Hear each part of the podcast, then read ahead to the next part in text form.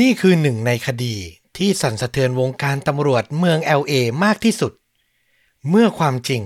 ถูกมองข้ามนานกว่า 20 ปี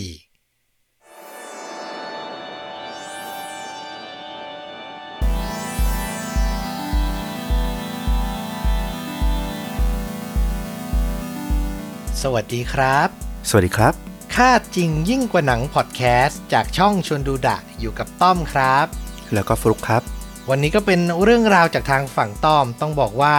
มันมีความซับซ้อนของการสืบสวนและกินเวลาค่อนข้างนานเหมือนกัน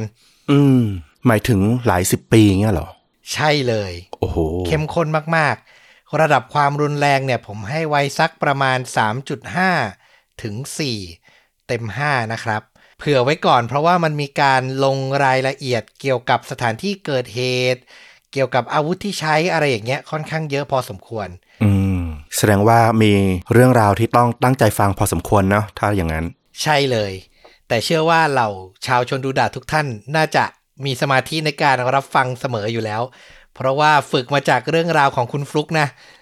ซับซ้อนแล้วก็อาจจะยาวนิดนึงเป็นชั่วโมง แต่ก็ทุกคนชอบอะเต็มอิ่มนะครับผม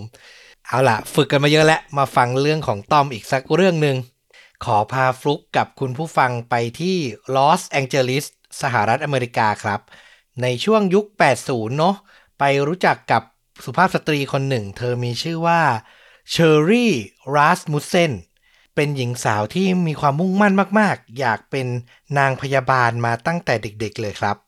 เธอเข้าศึกษาในวิทยาลัยการพยาบาล ในขณะที่อายุ 16 ปีเท่านั้นเองอืมคือเก่งมาก สอบติดแล้วก็เรียนเร็วมากๆ แล้วพออายุได้ 27 ถึง 28 ปี เธอก็เจริญเติบโตในหน้าที่การงาน มีตำแหน่งเป็นถึงผู้อำนวยการการพยาบาล ในแผนกผู้ป่วยวิกฤตอือหือตำแหน่งสูงมากนะ ในถือว่าตำแหน่งสูงในวอร์ดของตัวเองอะเนาะใช่แล้วอายุยังไม่ 30 เลย เธอก็ทำงานอยู่ที่โรงพยาบาลที่ชื่อว่า Glendale Adventist ที่นั่นเนี่ยนอกจากการทำงานดูแลผู้ป่วย เธอก็ยังทำหน้าที่เป็นคุณครูด้วยนะ สอนเหล่าพยาบาลที่เดินทางมาขอความรู้จากทั่วโลกเลย ต่อมาในปี 1984 ครับ เชอรี่ก็ได้พบกับหนุ่มคนหนึ่ง เขามีชื่อว่าจอห์นรัตเทนเป็นวิศวกรอนาคตไกลมากๆ ทั้งสองคนก็ตกลงปรงใจคบหากัน ตกหลุมรักกันอย่างรวดเร็ว ผ่านไปเพียงหนึ่งปีเท่านั้นเองถึงปี 1985 จอห์นก็ตัดสินใจคุกเข่าขอเชอรี่แต่งงาน ทั้งสองก็ใส่แหวนแทนใจแล้วก็กลายเป็นคู่มั่นสุดหวาน แล้วในที่สุดถึงวันที่ 23 พฤศจิกายนปี 1985 จอห์นกับเชอรี่ก็เข้าพิธีสมรสอย่างเป็นทางการ ทั้งสองใช้ชีวิตร่วมกันอย่างมีความสุขมากๆ มาได้จนครบ 4 เดือน ถึงเช้าวันที่ 24 กุมภาพันธ์ ปี 1986 เวลาประมาณ 7 โมง 20 นาที ระหว่างที่จอนกำลังจะออกไปทำงาน แต่เชอรี่อะกลับยังคงนอนชิลอยู่บนเตียง เธอก็บอกกับสามีว่าวันนี้มีอบรมนางพยาบาลกลุ่มหนึ่ง เธอต้องไปเป็นครูอะว่าอย่างนั้นเถอะ แต่ด้วยเหตุผลส่วนตัวบางอย่าง เธอบอกว่าวันนั้นเธอขี้เกียจไปไม่อยากไปมากๆเลย อยากจะแกล้งป่วยแล้วก็หยุดงานสักวันหนึ่ง ป่วยการเมืองอะนะ ประมาณนั้น จอห์นก็ปลอบแล้วก็ให้กำลังใจไป แล้วก็บอกภรรยาว่า โอ้โห คุณเนี่ยเป็นระดับผู้อำนวยการแล้วนะ อย่าทำอย่างนั้นเลย ถ้าไหวก็ไปทำงานเถอะ พอพูดเสร็จเขาก็เดินทางออกจากบ้านไป ต่อมาระหว่างวัน พอจอห์นมีโอกาสพักเบรก จากการทำงานเนี่ยเขาก็ลองโทรกลับไปที่บ้าน เช็คดูหน่อยว่าภรรยาเนี่ยออกไปทำงานไหม ในตอนนั้นปี 1986 โทรศัพท์มือถือก็ยังไม่มี หรือถ้ามีก็เป็นตัวโปรโตไทป์ไปเนาะยังไม่แพร่หลาย จอนก็เลยโทรไปที่บ้าน ปรากฏว่าไม่มีคนรับสายครับ จอนก็เลยอะเอาให้สุด อยากรู้ว่าภรรยาเป็นอย่างไรบ้าง เข้าใหม่ปรามันนะเนาะก็เลยต่อสายไปที่ออฟฟิศของภรรยา แต่ผู้ช่วยของเธอกลับบอกเขาว่าวันนี้เชอรี่ไม่ได้เข้ามาทำงานแต่อย่างใด จอนได้ยินดังนั้น ก็เข้าใจไปเองว่าสงสัยภรรยาจะขี้เกียจจริง ๆ เขาก็ไม่ได้รู้สึกแปลกใจหรือหวาดกลัวอะไรนะ ก็ทำงานตัวเองจนเสร็จ แล้วก็ตั้งใจว่าช่วงเย็นน่ะ พอเดินทางกลับบ้านไปก็คงเจอภรรยาเนี่ย พักผ่อนอยู่อืมเย็นวันนั้นพอขับรถมาถึงบริเวณประตูโรงรถชั้นล่าง จอห์นก็ได้เห็นสิ่งผิดปกติอย่างหนึ่ง คือประตูโรงรถอะที่ควรจะปิดสนิท เพราะตอนเช้าเขาเปิดแล้วก็ขับรถออกไปใช่ไหมแล้วเขาก็ปิด แต่พอกลับมาประตูโรงรถกลับเปิดอยู่ และที่สำคัญคือรถยนต์ของเชอรี่ ยี่ห้อ BMW หายไปครับ นอกจากนี้บริเวณพื้นโรงรถยังมีเศษกระจกแตก กระจัดกระจายอยู่ด้วยอะอืมจอห์นตกใจ แต่ก็ไม่ได้ถึงขนาดหวาดกลัวว่าจะมีอะไรเกิดขึ้นกับภรรยาหรือเปล่า เขาคิดเอาอย่างง่าย ๆ ว่าเชอรี่อาจจะเผลอถอยรถ ไปชนกระจกหรืออะไรแตก แล้วก็คงส่งรถไปซ่อม แล้วเธอก็อาจจะลนลานจนลืมปิดประตูลงรถ เท่านั้นเอง แต่ในวินาทีที่เขาเดินขึ้นบันไดสั้นๆนะนะไม่กี่ขั้น แล้วก็เปิดประตูเข้าไปยังห้องนั่งเล่น สิ่งที่เขาเห็นทำให้ความคิดทั้งหมดเปลี่ยนไป จอนมองเห็นเชอรี่ หมดสติอยู่บนพื้นห้อง รอบตัวของเธอมีร่องรอยถูกทุบตีหลายแห่ง บริเวณใบหน้า เต็มไปด้วยเลือดอะอือหือตัวของเธอแข็งทื่อไปหมดเลยครับ จอห์นพยายามตั้งสติและตรวจดูชีพจรของภรรยา ก่อนจะพบว่ามันหยุดเต้นไปแล้ว เขารีบโทรแจ้ง 911 และระหว่างรอเจ้าหน้าที่มาถึง ก็ทำการสำรวจไปรอบๆบบ้าน ก่อนจะพบว่าทุกอย่างมันพังพินาศไปหมดเลยอะเครื่องเสียงหล่นอยู่กับพื้น ตู้ต่างๆ ถูกเปิดหรือค้นกระจัดกระจาย บริเวณชั้นสองซึ่งเป็นชั้นบนสุดของบ้าน เขาเดินขึ้นไปดูก็พบว่า กระจกประตูบานเลื่อน แตกเสียหาย เศษกระจกอะ่ะ มันหล่นลงมาชั้นล่าง แล้วก็กระเด็นไปไกลถึงในโรงรถอือหืออย่างที่บอกไปคือ จุดแรกที่เขาเข้ามาในบ้านอะ่ะ ที่โรงรถมีเศษกระจกอะ่ะ กระจัดกระจายอยู่ ก็คือมาจากบริเวณชั้นสองนี่แหละนะครับ พอเจ้าหน้าที่ตำรวจมาตรวจสอบหลักฐานเพิ่มเติม ในบ้านหลังนี้ก็ได้เจอว่ามันไม่มีร่องรอยการงัดแงะ หรือการพังประตูหน้าต่างเข้ามาในบ้านแต่อย่างใด ที่สำคัญ แม้ข้าวของจะถูกหรือค้นกระจัดกระจาย แต่ไม่มีสิ่งใดหายออกจากบ้านไป ยกเว้นรถ BMW ของเชอรี่ และทะเบียนสมรสของเธอกับจอห์นเท่านั้นเอง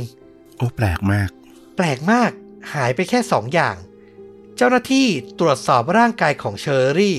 และได้พบรอยกระสุนปืนบริเวณหน้าอกของเธอถึง3นัดอือหือที่สำคัญขนาดของบาดแผลบ่งบอกว่า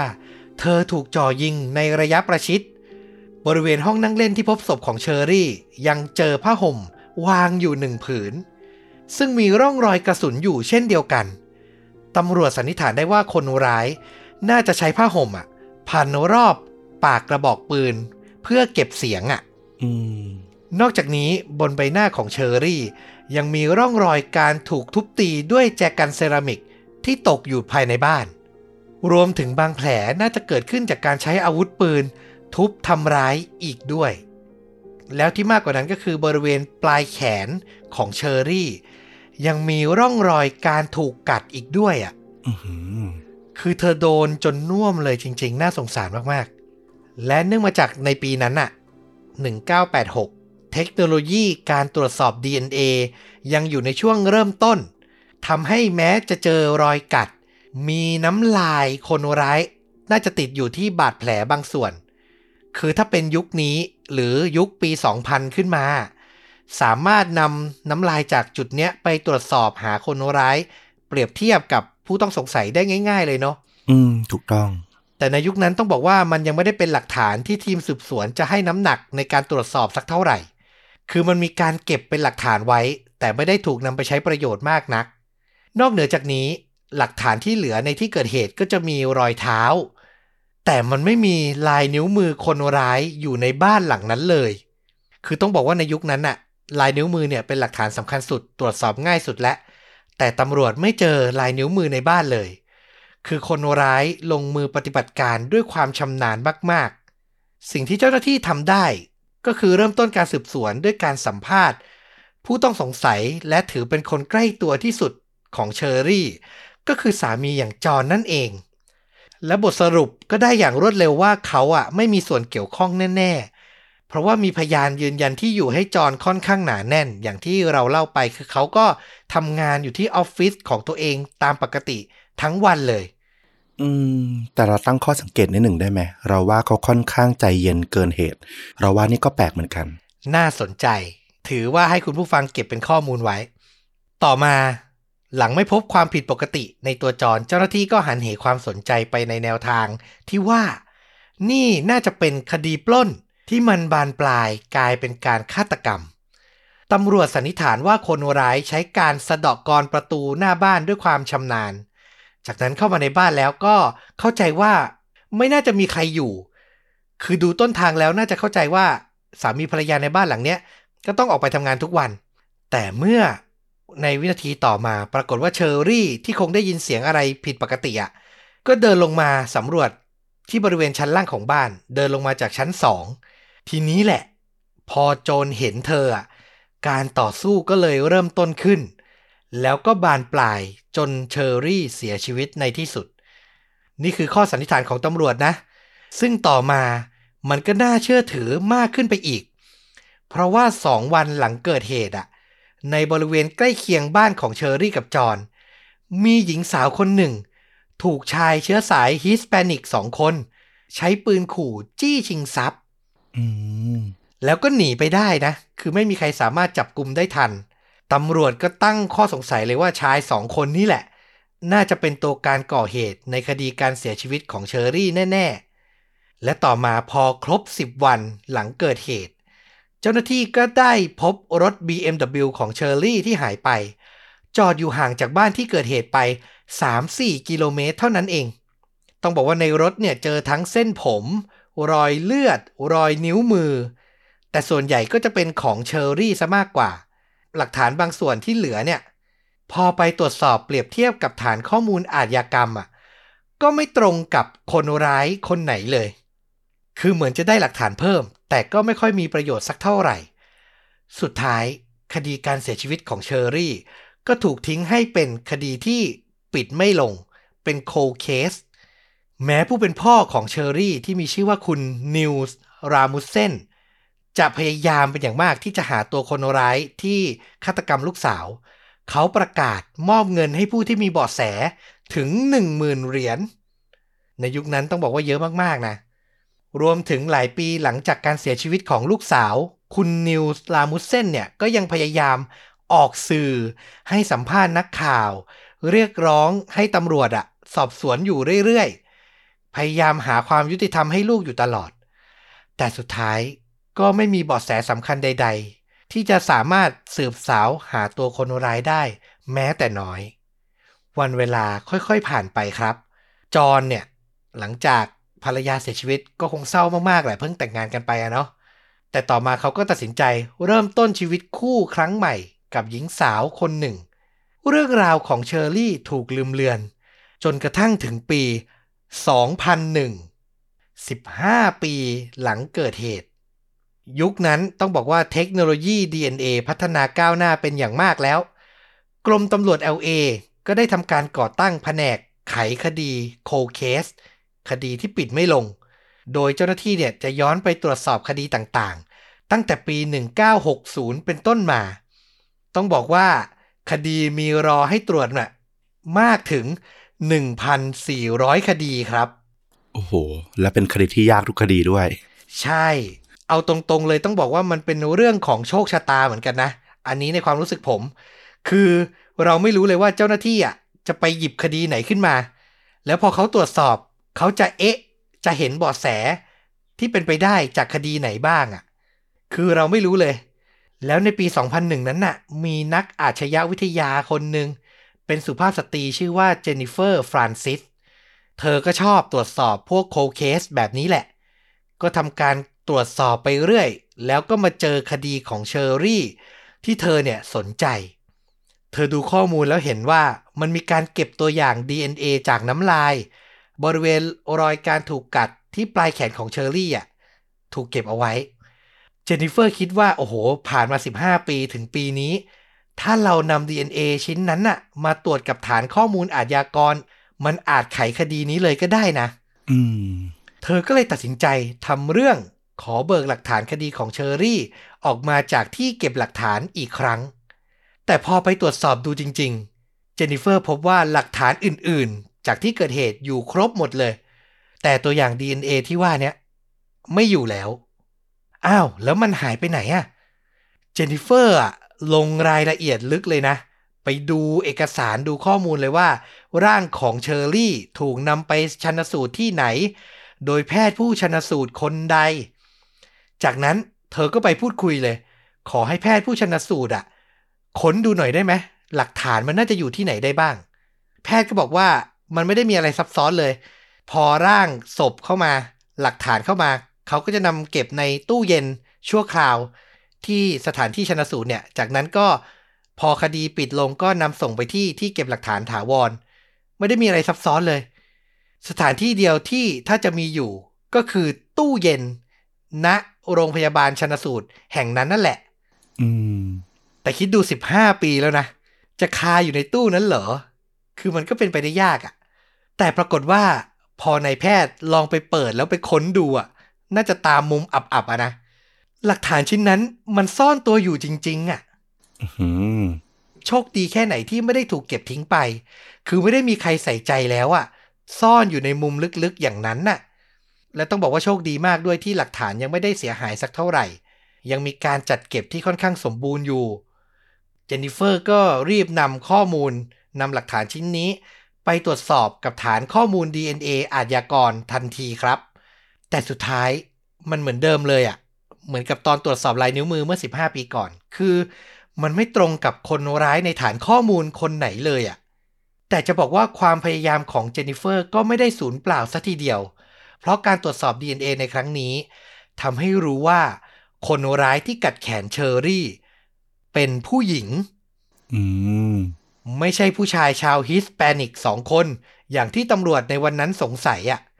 เจนนิเฟอร์ก็นำข้อมูลในส่วนเนี้ย พยายามไปขอให้เจ้าหน้าที่ที่ดูคดีโคเคสเนี่ย เปิดการสอบสวนคดีเนี้ยขึ้นมาใหม่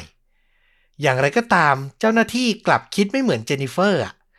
วกเขาบอกว่าหลักฐานที่เธอนำไปตรวจสอบมันไม่ได้เปลี่ยนอะไร ไม่ได้เปลี่ยนอะไรสำคัญเลย คือมันก็ยังคงมีความเป็นไปได้ ที่จะเป็นคดีปล้นที่มันบานปลายกลายเป็นฆาตกรรม อย่างที่สันนิษฐานกันไว้นั่นแหละตำรวจคิดแค่ว่ามันก็ไม่ได้มีอะไรแปลก มันก็แค่อาจจะมีคนร้ายที่เป็นผู้หญิงอะ่ะ เพิ่มมาด้วยอีกคนนึงเท่านั้นเอง แล้วจากนั้นคดีของเชอรี่ ก็เลยถูกเจ้าหน้าที่ตำรวจอะ่ะ ทิ้งเก็บในลิ้นชักลงไปอีกครั้งอะ่ะ แล้วก็ผ่านไปยาวนาน จนกระทั่งถึงปี 2009 23 ปีหลังเกิดเหตุ ก็มีตำรวจนักสืบหนุ่มคนหนึ่ง ชื่อว่าจิมนัทเทล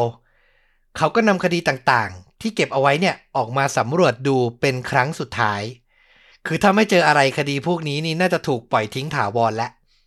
แล้วก็โชคดีอย่างที่เราบอกมันอาศัยโชคชะตาเหมือนกัน จิมนัทเทลเอะใจเกี่ยวกับข้อมูล DNA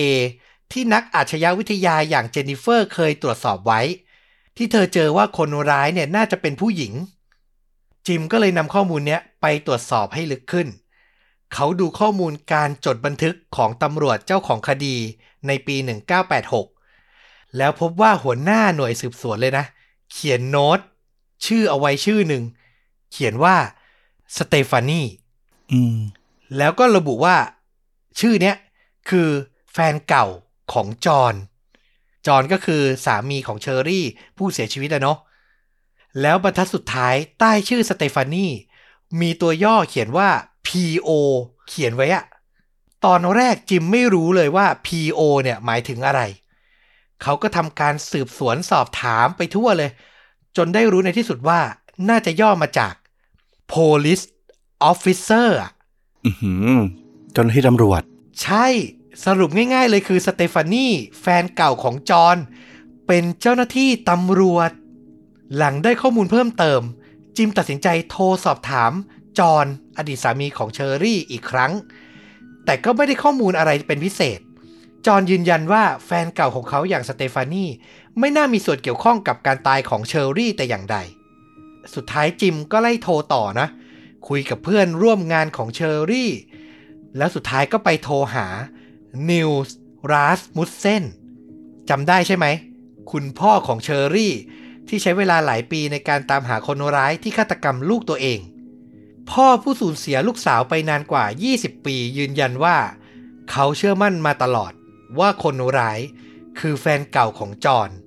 ที่มีชื่อว่าสเตฟานีราซาลัสนิวส์เล่าต่อว่าเขาพยายามขอให้เจ้าหน้าที่ที่รับผิดชอบคดี ตรวจสอบผู้หญิงคนนี้มาตั้งแต่วันแรก ที่รู้ว่าลูกสาวของเขาเสียชีวิต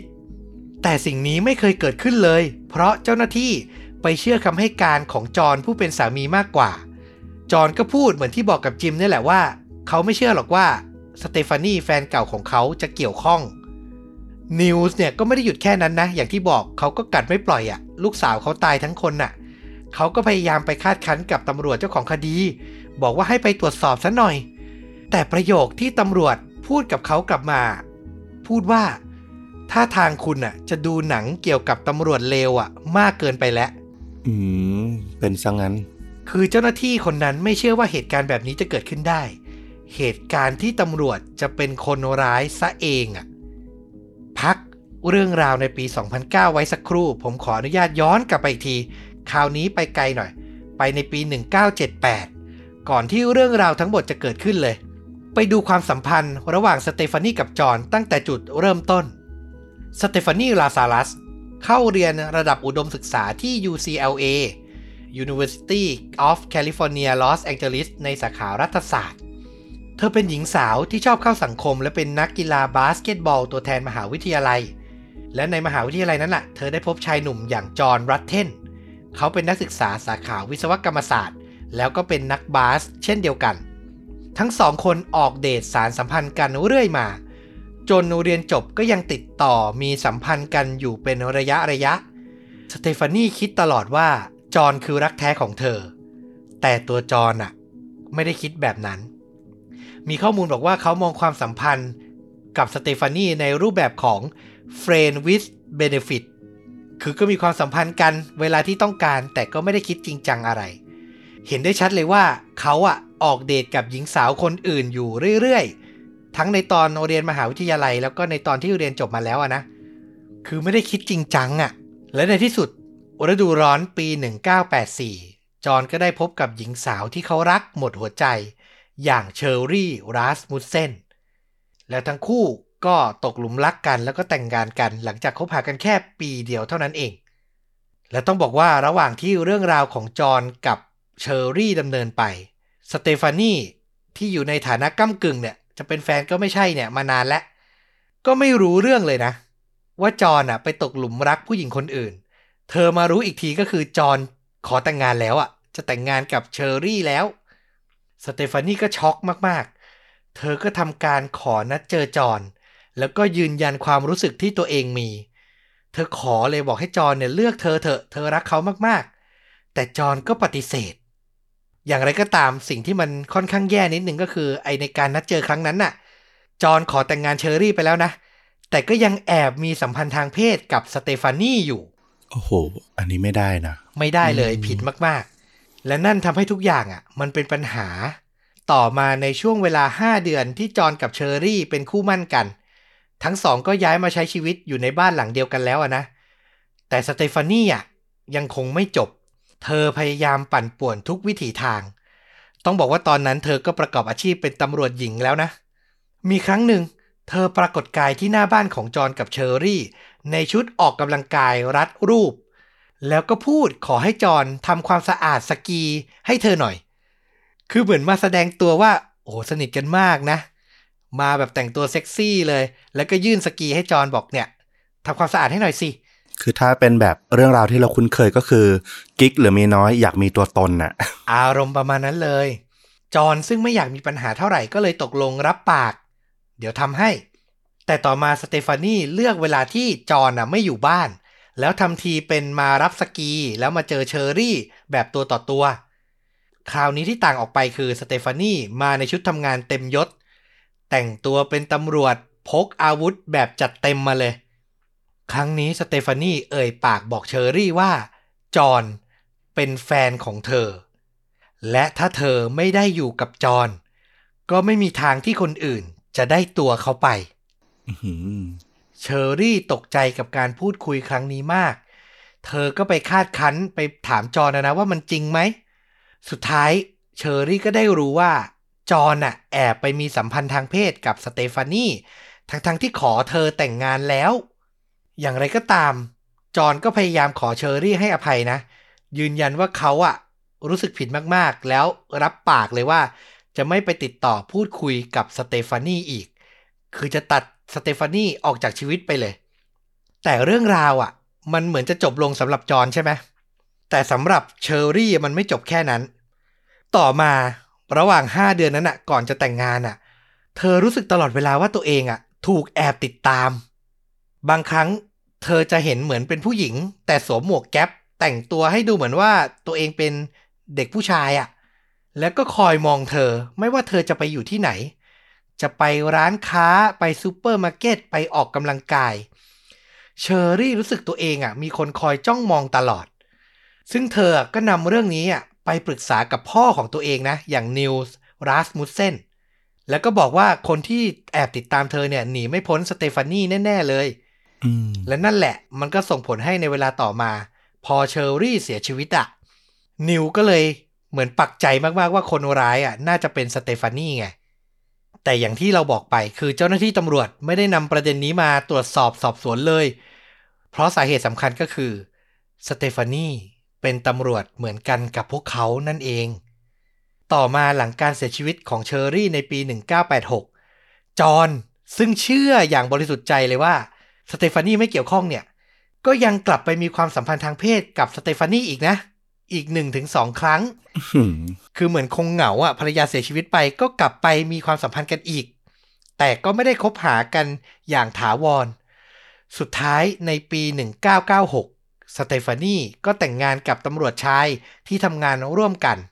ทั้งสองคนไม่ได้มีลูกของตัวเอง แต่รับอุปการะเด็กไว้คนหนึ่ง ส่วนจอห์นก็อย่างที่เราเล่าไปคือเขาไปเริ่มต้นชีวิตใหม่ มีครอบครัวใหม่ของตัวเองเช่นกัน จอห์นกับสเตฟานีก็ขาดการติดต่อกันไปนับจากนั้น คือต่างก็เริ่มต้นชีวิตใหม่ จนกระทั่งในปี 2009 อย่างที่เล่าไปว่าคดีถูกรื้อขึ้นมาอีกครั้ง ตอนนั้นสเตฟานีเป็นตำรวจหญิงที่ได้รับการยอมรับนับถือเป็นอย่างมาก เธอทำงานมานานกว่า 20 ปีแล้วอะ และการจะสอบปากคำเธอก็ไม่สามารถทำได้โดยง่าย เจ้าหน้าที่ที่รื้อฟื้นคดีขึ้นมาอย่างจิมและผองเพื่อนตกลงกันว่า จะปิดการสืบสวนครั้งนี้เป็นความลับ จนกว่าจะได้หลักฐานเอาผิดที่ชัดเจนอย่างมากจริง ๆ และสิ่งที่พวกเขาต้องการเหนือสิ่งอื่นใดก็คือ DNA ของตัวสเตฟานีแต่ถ้าเดินไปขอปกติอย่างที่บอกไปก็คือเดี๋ยวเธอจะรู้ตัว ก็เลยต้องใช้กำลังตำรวจนอกเครื่องแบบ แอบติดตามสเตฟานีไป เพื่อหาโอกาสที่เหมาะสม แล้วสุดท้ายอะมันมีครั้งหนึ่งที่สเตฟานีกับลูกบุญธรรมอะ ไปนั่งกินขนมกันที่ซูเปอร์มาร์เก็ตแห่งหนึ่ง แล้วพอรับประทานเสร็จ เธอก็ทิ้งแก้วเครื่องดื่มกับหลอดที่ตัวเองอะ ใช้เอาไว้บริเวณโต๊ะ โอ้โห คือต้องติดตามแบบตลอดเวลาและติดตามนานมากๆนะกว่าจะสบโอกาสนี้ เจ้าหน้าที่ตำรวจนอกเครื่องแบบ ก็แอบไปหยิบฉวยเอาแก้วใบที่สเตฟานีสัมผัสอะนำมาตรวจสอบ DNA ได้ในที่สุดอะจากนั้นพวกเขาก็นำไปเทียบกับ DNA ของคนร้าย บนรอยแผลที่แขนของเชอรี่ที่เธอถูกกัด ผลปรากฏออกมาว่า DNA ของสเตฟานีตรงกับคนร้ายครับ ตัวเธอนี่แหละที่เป็นคนก่อเหตุ ทีมเจ้าหน้าที่ตรวจสอบหลักฐานความเสียหายในบ้านอีกครั้ง ก่อนจะจำลองเหตุการณ์เป็นลำดับขั้นตอนได้ดังนี้ วันนั้นเริ่มจากสเตฟานีซึ่งมีอุปกรณ์ปลดล็อกกุญแจบ้าน ใช้มันเปิดประตูเข้าไปในบ้านของเชอรี่อย่างชำนาญ จากนั้นเธอเดินขึ้นไปบริเวณชั้นสองแล้วใช้ปืนที่เตรียมมา ยิงใส่เชอรี่สองนัดติดๆกระสุนถูกร่างของเธอหนึ่งนัด แต่อีกนัดพลาดไปถูกประตูกระจกจนแตกละเอียด เชอรี่ซึ่งรู้ตัวแล้วก็วิ่งหนีลงมาชั้นล่าง แล้วพยายามจะกดปุ่มขอความช่วยเหลือฉุกเฉิน ซึ่งติดตั้งเอาไว้พร้อม ๆ กับสัญญาณการขโมยแหละ คือกดปุ่มเนี้ย สัญญาณก็จะส่งไปที่สถานีตำรวจ แต่เชอรี่ไม่สามารถวิ่งไปที่ปุ่มนั้นได้ทัน สเตฟานีตามมารวบตัวไว้ได้ซะก่อน การต่อสู้ระหว่างหญิงสาวสองคนเริ่มต้นขึ้น เชอรี่อาศัยจังหวะชุลมุน ปัดปืนของสเตฟานีหลุดจากมือไป แล้วจากนั้นเธอยังพยายามใช้แขนเนี่ย ล็อกคอของสเตฟานีเอาไว้ คือก็พยายามต่อสู้สุดชีวิตนะ และจังหวะนั้นเองที่สเตฟานีอะกัดเข้าที่ปลายแขนของเชอรี่ ก่อนจะสะบัดตัวหลุดออกมา คือต้องบอกว่าตำรวจอะสู้กับนางพยาบาลมันสู้กันไม่ได้เนาะตามหลักความเป็นจริง คนหนึ่งได้ร่ำเรียนการต่อสู้มาอีกคนหนึ่งไม่ได้เรียนอะและจังหวะที่สเตฟานีหลุดออกมานั่นแหละ เธอก็คว้าเอาแจกันเซรามิกที่อยู่ใกล้ตัวขึ้นมา ใช้เป็นอาวุธ ทุบตีเข้าไปที่ศีรษะของเชอรี่ รวมถึงส่วนอื่นในร่างกายอีกหลายครั้ง จนกระทั่งเชอรี่หมดแรงสู้ สุดท้ายสเตฟานีก็เดินไปหยิบปืน มาทุบตัวเชอรี่ซ้ำก่อนจะนำผ้าห่มขึ้นมารัดรอบปลายปืน แล้วก็จ่อยิงไปที่หน้าอกของเชอรี่อีกสองนัด จนเธอเสียชีวิตในที่สุด บทสรุปสุดท้าย 5 มิถุนายน ปี 2009 เจ้าหน้าที่ตำรวจเรียกตัวสเตฟานีมาที่ห้องสอบสวนที่สำนักงานใหญ่กรมตำรวจ LA ที่พวกเขาเลือกสถานที่นั้น เพราะก่อนเข้าตึก ตำรวจทุกคนจะถูกปลดอาวุธออกอคือถ้านัดเจอกันข้างนอกอะสเตฟานีจะมีอาวุธอยู่ แล้วเหล่าเจ้าหน้าที่ก็ไม่มั่นใจว่า ถ้าเธอรู้ความจริง ว่าเจ้าหน้าที่ตำรวจจับได้แล้วอะว่าเธอทำผิดอะมันจะเกิดการต่อสู้หรือใช้อาวุธทำร้ายตัวเองหรือเปล่า ก็เลยทำทีเป็นสร้างเรื่องขึ้นมา ขอความร่วมมือให้สเตฟานีมาที่สำนักงานใหญ่หน่อย โดยอยากให้เธอเนี่ยมาในฐานะที่ปรึกษา เพราะว่าสเตฟานีทำงานเกี่ยวข้องกับหน่วยงานที่มีตัวย่อว่า ART หรือ Art ไม่ใช่ศิลปะนะสำหรับตำรวจ LA เนี่ย มันเป็นตัวย่อมาจากคำว่า Aggression Replacement Training Program คือสเตฟานีเป็นเจ้าหน้าที่ที่จะเข้าไปช่วยอบรมผู้ต้องหาที่มีพฤติกรรมก้าวร้าวรุนแรงอะ่ะ มองอีกมุมมันตลกร้ายมาก ๆ เลยเนาะ คนที่บันดาลโทสะที่โกรธเกรี้ยวทำเรื่องขนาดนี้ แต่สุดท้ายเป็นเจ้าหน้าที่ที่คอยอบรมผู้ต้องหาที่ใช้ความรุนแรง ในวันนั้นสเตฟานีก็ถูกนำตัวไปที่ห้องสอบสวน และสุดท้ายหลังจากการพูดคุยนานถึงชั่วโมงกว่าๆ เธอก็รู้ตัวแล้วแหละว่าตัวเองตกเป็นผู้ต้องสงสัย มันมีคลิปคำให้การของเธออะปรากฏอยู่ในรายงานข่าว อยู่บน YouTube เดี๋ยวเราเนี่ยจะแปะลิงก์ไว้ให้คุณผู้ฟัง ลองไปรับชมกันด้วยตัวเอง เดี๋ยวก็จะแปะไว้ที่ท็อปคอมเมนต์ใน YouTube เหมือนเดิมนะครับ และสุดท้ายหลังการพูดคุยสอบปากคำจบลง สเตฟานีก็ถูกควบคุมตัว แม้เธอจะปฏิเสธทุกข้อกล่าวหา คดีนี้ได้รับความสนใจเป็นอย่างมาก ด้วยความที่ตำรวจกลับกลายเป็นคนร้ายซะเองอะนะ รวมถึงการที่เจ้าหน้าที่ในยุคนั้นต่างเมินเฉย ไม่สนใจตรวจสอบสเตฟานีเพราะเห็นว่าเธอเป็นพวกพ้องกัน เป็นตำรวจเหมือนกันอืมในที่สุดหลังการพิจารณาคดียาวนานข้ามปีจนถึงปี 2012 สเตฟานีก็ได้รับคำตัดสินว่ามีความผิดจริง และรับโทษจำคุกตลอดชีวิต โดยจะมีสิทธิ์ยื่นขอทันบนในปี 2034 ก็อีกนานมากเลยทีเดียว เธอยังคงปฏิเสธทุกข้อกล่าวหาอยู่ จนถึงวันที่ได้รับการตัดสินโทษนะ ทุกวันนี้ ก็ยังมีข่าวออกมาว่าเธอพยายามจะยื่นขอ ให้มีการกลับมาพิจารณาคดีครั้งใหม่ แต่ผู้พิพากษาก็ยังบอกปัดตกไป บอกว่าหลักฐานที่มีอยู่เนี่ยมันหนาแน่นพอและมันไม่มีเหตุผล ในการที่จะกลับมาพิจารณาคดีอีกครั้ง มีเกร็ดเล็กน้อยคือ แม้จะบอกว่าสเตฟานีมีความผิดฐานฆาตกรรม แต่ด้วยความที่เธอทำงานเป็นตำรวจมานาน เธอมีคะแนนเราไม่แน่ใจว่าจะเรียกว่าอะไรมันเหมือนเป็นคะแนนทำดีสะสมอะ่ะ เป็นพลเมืองดีอะ่ะ เธอมีอยู่อะ ถึงหนึ่งพันวันน่ะ แล้วมีรายละเอียดบอกว่าเธอนำมาใช้ทำให้หักลบโทษ ได้ถึงสองปีเต็มๆนะ คือหักลบจำนวนปีที่จะยื่นขอทันบนได้อะสองปี อืมอะแต่อีกมุมหนึ่งมันก็มีเกร็ดออกมาอีกว่า เธอก็พยายามจะยื่นขอประกันตัว ซึ่งปกติแล้วอาจจะยื่นได้ แต่ครั้งนี้อะด้วยความที่ศาลที่รัฐมองว่ามันเป็นคดีที่ผู้คนให้ความสนใจ และเธออาจจะออกมาแล้วส่งผลเสียต่อรูปคดีได้ เพราะเธอก็เป็นตำรวจมีคอนเนคชันหลากหลายมากมายนะ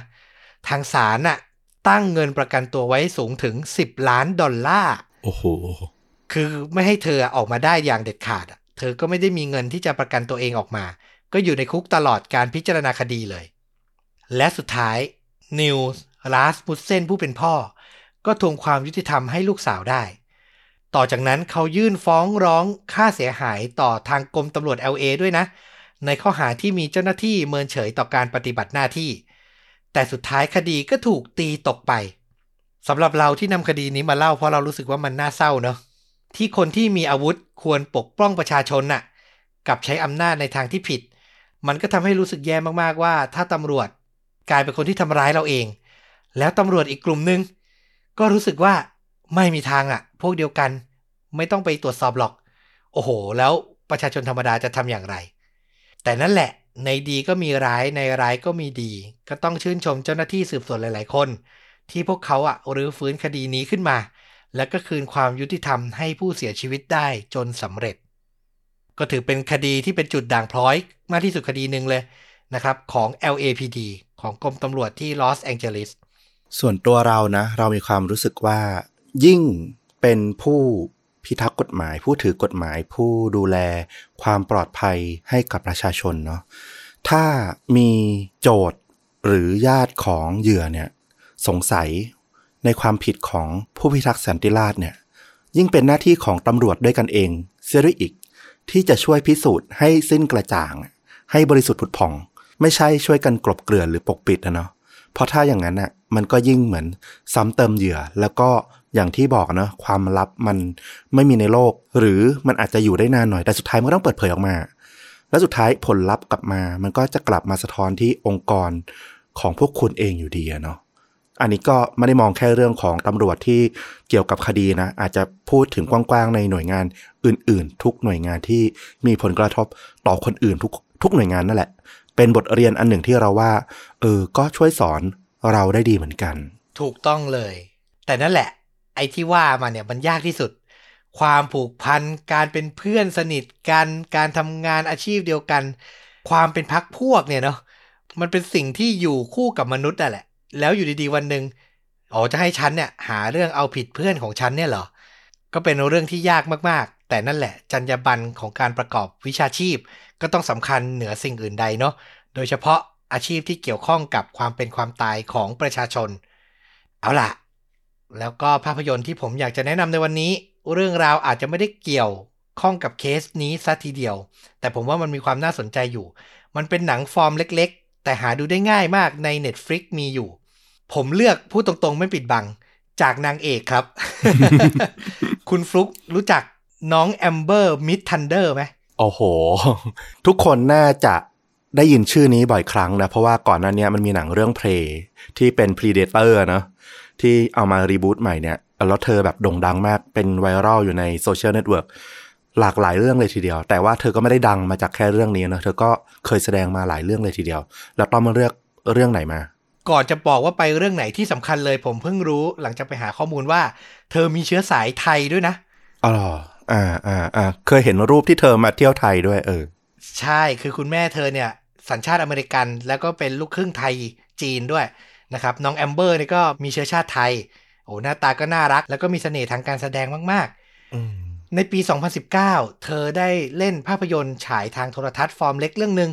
ชื่อเรื่องว่า Only Mine พล็อตเนี่ย ง่ายๆ แต่เราว่ามันมีความดราม่าและน่าดูอยู่ คือเธอก็เป็นหญิงสาววัยรุ่นทำงานในร้านอาหารคนหนึ่ง วันหนึ่งถูกตำรวจในเมืองเล็กๆ เนี่ย เรียกเพราะว่าขับรถอาจจะใช้ความเร็วเกินไป จะให้ใบสั่งว่าอย่างนั้นเถอะ แต่ปรากฏว่าตำรวจคนนั้นน่ะ ไม่ใช่คนที่เธอรู้จักเป็นตำรวจมาใหม่แล้วหน้าตาดีมาก ทั้งสองคนก็เหมือนตกหลุมรักกันน่ะ สุดท้ายก็ตัดสินใจคบหากัน แต่สิ่งที่เกิดขึ้นหลังจากนั้น มันไม่ได้เป็นความปกติสุขอะเมื่อตำรวจชายคนนั้น เขามีความลับบางอย่างอยู่ และเขาก็ไม่ได้ใสซื่อบริสุทธิ์ และเป็นตำรวจที่ดีอย่างที่เธอคิดอะต้องบอกว่าเรื่องนี้นะ Only Mine ก็ได้รับแรงบันดาลใจมาจากเรื่องจริงอีกคดีหนึ่งนะครับ มีความน่าสนใจเป็นหนัง thriller ฟอร์มเล็ก แต่น่าดูอะเออนะสำหรับผมผมดูตัวอย่างแล้ว แล้วมันหารับชมง่ายด้วยทาง Netflix ชื่อเรื่องภาษาไทยสั้น ๆ เลยคือ ห่วง ห่วงเกินไปอะ เออน่ากลัวนะ แล้วมันมีกลิ่นอายของเคสที่ผมนำมาเล่าอยู่ ก็คือแฟนของตัวละครหลักอย่างน้องแอมเบอร์เนี่ย เป็นตำรวจด้วยอะ คือจริง ๆ น่าจะเป็นผู้พิทักษ์สันติราษฎร์แต่เขากลับมีความลับและความหึงหวงโหด ที่น่ากลัวซุกซ่อนไว้ ใครสนใจก็ลองหารับชมได้นะครับ เอาล่ะ และนี่ก็คือฆาตจริงยิ่งกว่าหนังใน episode นี้ ใครชื่นชอบ อยากสนับสนุนชวนดูดะ สนับสนุนต้อมกับฟลุกนะครับ ก็สามารถกดปุ่ม thanks อยู่ใกล้ๆ ปุ่ม subscribe ปุ่มกดไลค์คลิป ทาง YouTube ส่งรายได้โดยตรงให้เราได้เหมือนเดิม หรือจะเลือกสมัครสมาชิกช่อง สนับสนุนเราเป็นรายเดือนก็ได้เหมือนกันมีลิงก์แปะไว้ทางด้านล่างคลิปแล้วเช่นกันนะครับ แล้วเดี๋ยวสัปดาห์หน้าก็กลับมาพบต้อมกับฟลุกครบ 2 คนได้ใหม่ในตอนต่อๆไป คราวหน้าเป็นคิวของฟลุกนะ เดี๋ยวจัดหนักจัดเต็มแน่นอนใช่ไหม เออ คุณก็อย่าเพิ่งพูดไปขนาดนั้น เดี๋ยวเกิดความคาดหวัง อ่า เอาแหละ แต่เชื่อว่ามีแฟนคลับฟลุกอะรอฟังอยู่นะครับ เดี๋ยวสัปดาห์หน้ากลับมาเจอกัน วันนี้ก็ขออนุญาตลาไปเพียงเท่านี้ สวัสดีครับ สวัสดีครับ